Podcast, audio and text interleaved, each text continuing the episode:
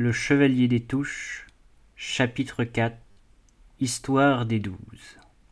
Pendant que vous pêchiez des truites en Écosse, monsieur de Fierdra, et que mon frère, ici présent, faisait voir dans sa personne la grave Sorbonne en habit écarlate, chassant le renard à franc étrier sur les domaines de notre gracieux cousin le duc de Northumberland, ces demoiselles de tout feu de lys qui, en leur qualité de châtelaines, très aimées des gens de leur terre, avaient cru pouvoir se dispenser d'émigrer ainsi que moi, la dernière d'une famille nombreuse et depuis longtemps dispersée, nous nous occupions, de ce côté-ci de la Manche, à bien autre chose, je vous assure, qu'à filer nos quenouilles de lin, comme dit la vieille chanson bretonne.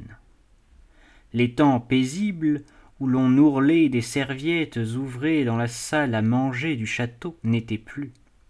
Quand la France se mourait dans les guerres civiles, les rouets, l'honneur de la maison, devant lesquels nous avions vu, pendant notre enfance, nos mères et nos aïeules assises comme des princesses de contes de fées, les roués dormaient, débandés et couverts de poussière dans quelque coin du grenier silencieux. Pour parler à la manière des fileuses cotentinaises, nous avions un lanfois plus dur à peigner. Il n'y avait plus de maisons, plus de familles, plus de pauvres à vêtir, plus de paysannes à doter, et la chemise rouge de mademoiselle de Cordée était tout le trousseau en espérance qu'à des filles comme nous avait laissé la République. Or, à l'époque dont je vais vous parler, monsieur de Fierdra, la Grande Guerre, ainsi que nous appelions la guerre de la Vendée, était malheureusement finie. Henri de la Roche-Jacquelin, qui avait compté sur l'appui des populations normandes et bretonnes, avait, un beau matin, paru sous les murs de Granville.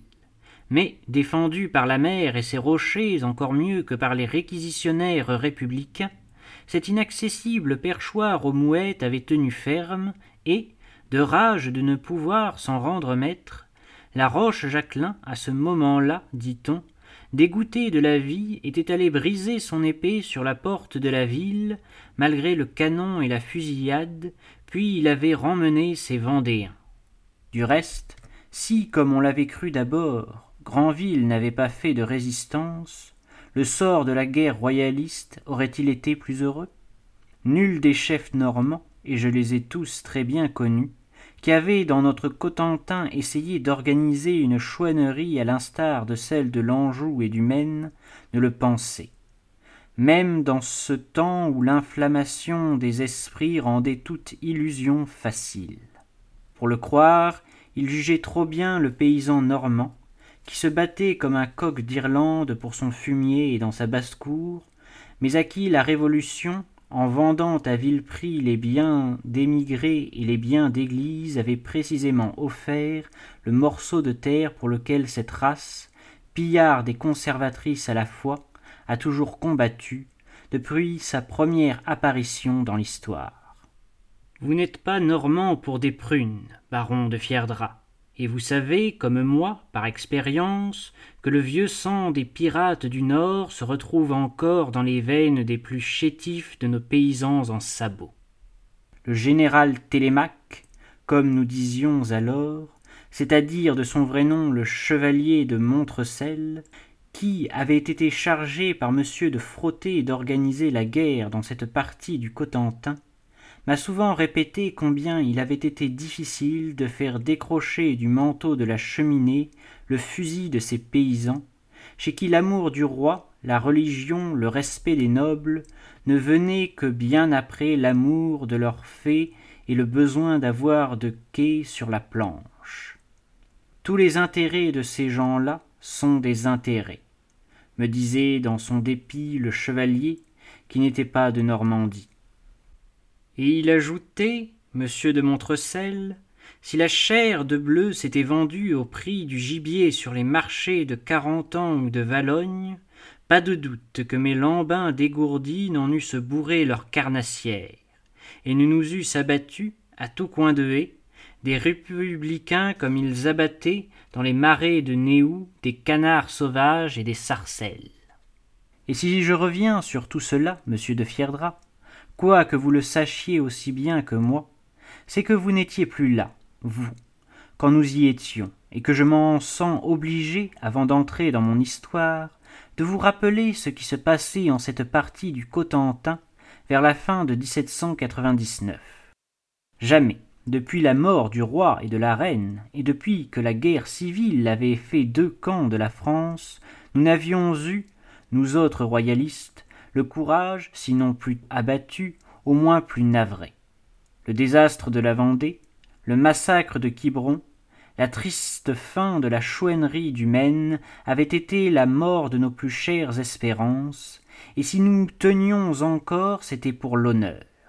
C'était comme pour justifier la vieille parole. On va bien loin quand on est lassé. Monsieur de Frotté, qui avait refusé de reconnaître le traité de Mabilé, continuait de correspondre avec les princes.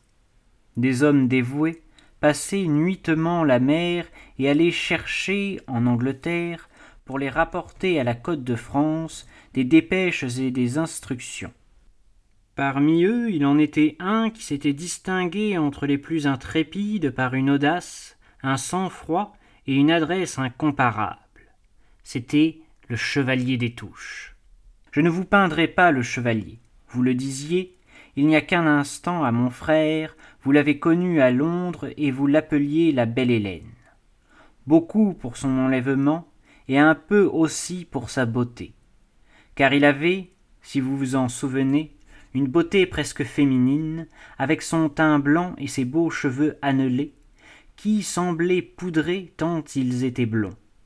Cette beauté, dont tout le monde parlait et dont j'ai vu des femmes jalouses, cette délicate figure d'ange de micelle, ne m'a jamais beaucoup charmé. J'ai souvent raillé sur leurs admirations enthousiastes mesdemoiselles de Touffe de Lys et bien d'autres jeunes filles de ce temps qui regardaient le chevalier de Langotière comme un miracle et l'auraient volontiers nommé la belle des belles, comme du temps de la Fronde on disait de la duchesse de Montbazon. Seulement, tout en raillant, je n'oubliais pas que cette mignonne beauté de fille à marier était doublée de l'âme d'un homme, que sous cette peau fine il y avait un cœur de chêne et des muscles comme des cordes à puits. Un jour, dans une foire, à Briquebec, j'avais vu le chevalier, traité de chouan avec insolence, sous une tente, faire tête à quatre vigoureux paysans dont il tordit les pieds de frêne dans ses charmantes mains comme si ç'avaient été des roseaux. Je l'ai vu, pris brutalement à la cravate par un brigadier de gendarmerie taillé en Hercule, saisir le pouce de cet homme entre ses petites dents, ses deux si jolis rangs de perles, le couper net d'un seul coup et le souffler à la figure du brigadier, tout en s'échappant par un bond qui troua la foule ameutée autour d'eux et depuis ce jour-là, je l'avoue, la beauté de ce terrible coupeur de pouces m'avait paru moins efféminée. Depuis ce jour-là aussi, j'avais appris à le connaître au château de Touffe de Lys, où, comme je vous le disais, baron, nous avions notre quartier général le mieux caché, le plus sûr. Êtes-vous allé quelquefois à Touffe de Lys, monsieur de Fierdra? Vos domaines à vous n'étaient pas de ce côté, et de ce pauvre château ruiné il ne reste pas maintenant une seule pierre. C'était un assez vaste manoir, autrefois crénelé, un débris de construction féodale qui pouvait abriter une troupe nombreuse entre ses quatre tourelles et dont les environs étaient couverts de ces grands bois, le vrai nid de toutes les chouanneries, qui rappelaient, par leur noirceur et les dédales de leurs clairières, ce fameux bois de Misdom où le premier des chouans, un condé de broussailles, Jean Cottereau, avait toute sa vie combattu. Situé à peu de distance d'une côte solitaire, presque inabordable à cause des récifs, le château de Touffe de Lys semblait avoir été placé là, comme avec la main, en prévision de ces guerres de partisans à moitié éteintes et que nous essayions de rallumer. Tout ce qui avait résolu de reprendre et de continuer cette malheureuse guerre interrompue, tout ce qui repoussait dans son âme d'oppressive pacification, tout ce qui pensait que des combats de buissons et de haies pouvaient mieux réussir qu'une guerre de grande ligne, devenue d'ailleurs impossible, tous ceux qui voulaient brûler une dernière cartouche contre la fortune, l'ignoble et lâche fortune, et s'enterrer sous leur dernier coup de fusil, venaient de toutes parts se réunir et se concerter dans ce fidèle château de tout feu de lys. Les chefs de cette arrière chouannerie, qui eut son dénouement hideusement tragique à la mort de Frotté, massacré dans le fossé de Verneuil, y arrivaient sous toutes sortes de déguisements, et maintes fois ils s'y abouchèrent avec les derniers survivants de la chouannerie du Maine écrasés. Afin de désorienter le soupçon, le château, qui n'avait plus que deux châtelaines, bien peu inquiétantes à ce qui semblait pour la République, était le refuge de quelques femmes de la contrée dont les pères, les maris, les frères avaient immigré, et qui, n'ayant voulu ou pu les suivre, évitaient, en vivant à la campagne, au milieu des paysans chez lesquels un vieux respect pour leur famille existait encore, ce qu'elles n'eussent pas évité dans les villes, le gouffre toujours béant des maisons d'arrêt. Elles y vivaient le plus obscurément qu'elles pouvaient, cherchant à se faire oublier des représentants du peuple en mission, ces épouvantables inquisiteurs, mais cherchant à renouer les mailles du réseau si souvent brisé, d'une insurrection à laquelle l'ensemble a trop manqué toujours. Ces femmes dont voici quatre échantillons, monsieur de Fierdra. Et, des ciseaux qu'elle tenait, mademoiselle de Percy indiqua les deux touffes de lys, mademoiselle aimée, et enfin elle-même, en retournant la pointe de ses ciseaux vers les redoutables timbales de son corsage. Ces femmes étaient dans tout l'éclat de leur fraîcheur de Normande et dans toute la romanesque ferveur des sentiments de leur jeunesse. Mais dressées au courage par les événements mortels de chaque jour, perpétuellement à quelques pieds de leur tête, et brûlant de ce royalisme qui n'existe plus, même dans vous autres hommes qui avez pourtant si longtemps combattu et souffert pour la royauté, elles ne ressemblaient pas à ce qu'avaient été leurs mères au même âge et à ce que sont leurs filles ou leurs petites filles aujourd'hui. La vie du temps, les transes, le danger pour tout ce qu'elles aimaient avaient étendu une frémissante couche de bronze autour de leur cœur. Vous voyez bien, sainte de tout feu de lys dans sa bergère, qui ne traverserait pas aujourd'hui la place des Capucins à minuit pour un empire et sans se sentir la mort dans les veines, eh bien, sainte de tout feu de lys, n'est-ce pas sainte? Venez seule avec moi, la nuit par les plus mauvais temps d'orage, porter sur cette côte isolée et dangereuse des dépêches aux chevaliers des touches, déguisés en pêcheurs de congres, et qui, dans un canot fait de trois planches, sans aucune voile et sans gouvernail, se risquaient pour le service du roi de la côte de France à la côte d'Angleterre, à travers cette manche toujours grosse de quelques naufrages. Aussi froidement que s'il fût agi d'avaler un simple verre d'eau, et cela pouvait être la mer à boire, interrompit l'abbé, qui, comme le prince de Ligne, aimait jusqu'aux bêtises de la gaieté. Car tel était surtout, continua mademoiselle de Percy, trop partie pour s'apercevoir de l'interruption de son frère, la fonction parmi nous du chevalier des touches. Entre les gentilshommes qui hantaient le château de Touffeux-de-Lys et qui y concertaient la guerre, il n'y avait, malgré le courage qui les distinguait et les égalisait tous, que ce jeune damoiselle de chevalier des touches pour se mettre ainsi à la mer comme un poisson. Car, vous vous en souvenez, saint c'était réellement à peine un canot que cette pirogue de sauvage qu'il avait construite et dans laquelle il filait en coupant le flot comme un brochet, caché dans l'entre-deux des vagues et défiant ainsi toutes les lunettes de capitaine qui surveillaient la Manche et l'espionnaient de chaque pointe de vague ou de falaise dans ce temps-là. Vous rappelez-vous, Sainte, qu'un soir de brume, qu'il allait partir, vous voulûtes, en riant, descendre dans cette frêle pirogue, et que, vous si légère alors, poids de fleurs ou d'oiseaux, vous manquâtes de la faire chavirer, ma bergeronnette. Et pourtant, c'était dans une pareille coquille de noix qu'il passait, par les plus exécrables temps, d'un côté à l'autre, toujours prêt à revenir ou à partir quand il le fallait, toujours à l'heure exacte comme un roi, le roi des mers. Certes, parmi ses compagnons d'armes, il y avait des cœurs qui auraient aussi bien que lui tenté l'aventure, qui n'avaient pas plus peur que lui de laisser leurs cadavres aux crabes, et pour qui la manière de mourir était indifférente quand il s'agissait du roi et de la France, mais tout en l'imitant, nul d'entre eux n'eût cru réussir et n'eût certainement réussi. Pour cela, il fallait être un homme à part, plus qu'un marin, plus qu'un pilote il fallait enfin être ce qu'il était, cet étonnant jeune homme que la guerre civile avait pris n'ayant vu la mer que de loin, et n'ayant jamais fait d'autre chose que de tirer des mouettes autour de la gentilhommière de son père. Aussi les vieux matelots du port de Granville, amateurs du merveilleux comme tous les marins, quand ils surent la périlleuse vie du chevalier pendant dix-huit mois de courses à peu près continuelles, dirent-ils qu'il charmait les vagues, comme on a dit aussi de Bonaparte qu'il charmait les balles et les boulets. Ils se connaissaient en audace. L'audace du chevalier ne les troublait donc pas. Mais ils avaient besoin de s'expliquer son bonheur par une de ces idées superstitieuses qui sont familières aux matelots. Il aurait dû, en effet, vingt fois être pris ou succomber dans ces terribles passages.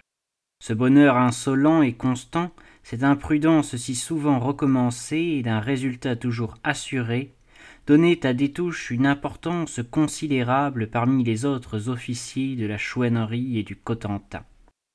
On sentait que s'il périssait, on ne le remplacerait pas. D'ailleurs, il n'était pas qu'un courrier infatigable et intrépide, qui savait son détroit de mer comme certains guides pyrénéens savent leurs montagnes. Partout, dans le hallier, dans l'embuscade, au combat, lorsqu'il fallait jouer de la carabine ou s'estafiler corps à corps avec le couteau, c'était un des chouans les plus redoutables, l'effroi des bleus, qui l'étonnait toujours en les épouvantant quand dans une affaire il déployait tout à coup à travers ses formes sveltes et élégantes, la force terrassante du taureau. C'est la guêpe, disait-il, les bleus, en reconnaissant dans la fumée des rencontres cette taille fine et cambrée, comme celle d'une femme en corset. Tirez à la guêpe. Mais la guêpe s'envolait toujours, ivre du sang qu'elle avait versé, car elle avait une vaillance acharnée et féroce. En toute occasion, ce mignon de beauté était et restait l'homme du pouce si cruellement mordu et coupé à la foire de Briquebec, le visage blanc, à la lèvre large et rouge, signe de cruauté, dit-on, et qu'il avait aussi rouge que le ruban de votre croix de Saint-Louis, monsieur de Fierdra.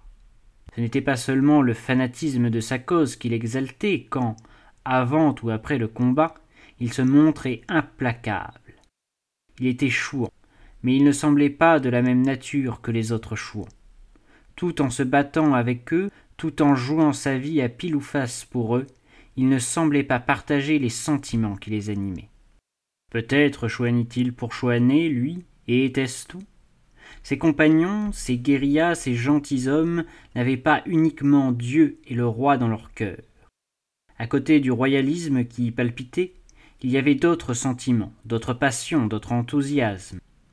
La jeunesse ne sonnait pas vainement en eux son heure brûlante. Comme les chevaliers leurs ancêtres, ils avaient tous ou presque tous une dame de leur pensée dont l'image les accompagnait au combat, et c'est ainsi que le roman allait son train à travers l'histoire. Mais le chevalier des touches. Je n'ai jamais revu dans ma vie un tel caractère. À tout feu de lys, où nous avons tant brodé de mouchoirs avec nos cheveux pour ces messieurs qui nous faisaient la galanterie de nous les demander, et qui les emportaient comme des talismans dans leurs expéditions nocturnes, je ne crois pas qu'il y en ait eu un seul de brodé pour lui. Qu'en pensez-vous, Ursule? Toutes les recluses de cette espèce de couvent de guerre l'intéressaient fort peu, quoiqu'elles fussent la plupart fort dignes d'être aimées, même par des héros. Nous pouvons bien le dire aujourd'hui que nous voilà vieilles. Et d'ailleurs, je ne parle pas pour moi, Barbe Pétronille de Percy, qui n'ai jamais été une femme que sur les fonds de mon baptême, et qui, hors de là, ne fut toute ma vie qu'un assez brave laideron, dont la laideur n'avait pas plus de sexe que la beauté du chevalier des touches n'en avait. Mais je parle pour ces demoiselles de tout feu de lys ici présentes. Alors, dans toute la splendeur de la vie, deux signes de blancheur et de grâce, auxquels il fallait mettre un collier différent autour du cou pour les reconnaître. Je parle pour Hortense de Vély, pour Élisabeth de Manneville, pour Jeanne de Montevreux, pour Iseult d'Orglande, et surtout pour Aimée de Spence, devant qui toutes les autres si radieuses fussent-elles, s'effaçaient comme un brouillard de rivière devant le soleil.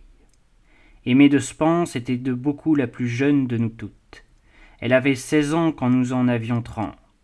C'était une enfant, mais tellement belle, monsieur de Fierdra, qu'excepté ce cœur de brochet, le chevalier des touches, il n'y eut peut-être pas un seul des hommes de cette époque qui la vit sans l'aimer, cet aimé l'a bien nommé comme nous l'appelions.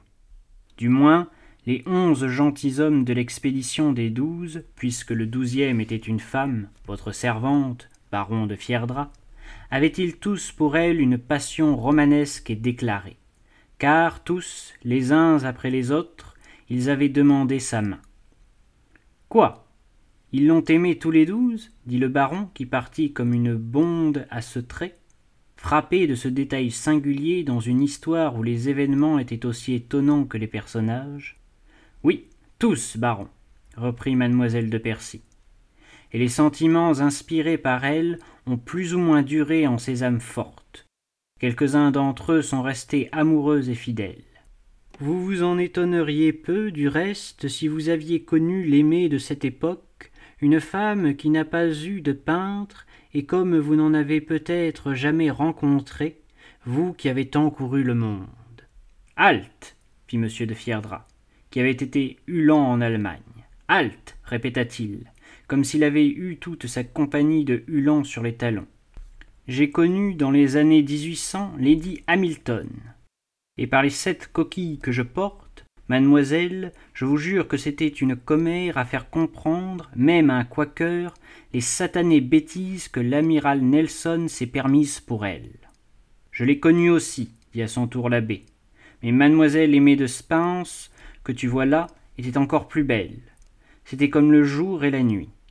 Corne de cerf, fit le baron de Fierdra surexcité. Je vis un jour cette Lady Hamilton en bâchante, par exemple, interrompit railleusement l'abbé. Voilà comme jamais tu n'aurais pu voir mademoiselle aimée de Spence, Fierdra. Et je te jure, dit le baron, qui n'écoutait plus et qui voulait raisonner, que cela n'allait pas mal à cette grande fille d'auberge, interrompit encore l'abbé. Parbleu, je le crois bien. Elle avait versé de son robuste bras rosé allé assez de cruches de bière au palefrenier de Richemont pour jouer de l'amphore, et du reste avec grâce. Mais mademoiselle aimée de Spence n'était pas de cet acabit de beauté-là. Ne t'avise jamais, Fierdra, de lui comparer personne. Ma sœur a raison.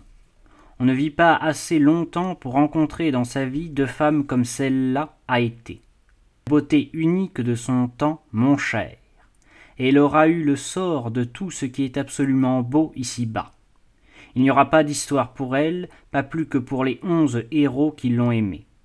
Elle n'en aura déshonoré aucun, elle ne sera entrée dans la baignoire d'aucune reine, elle ne comptera point parmi les intéressantes ravageuses de ce monde qui le bouleversent du vent de leurs jupes, pauvre magnifique beauté perdue qui n'entend même pas ce que je dis d'elle ce soir au coin de cette cheminée, et qui n'aura été dans toute sa vie que le solitaire plaisir de Dieu.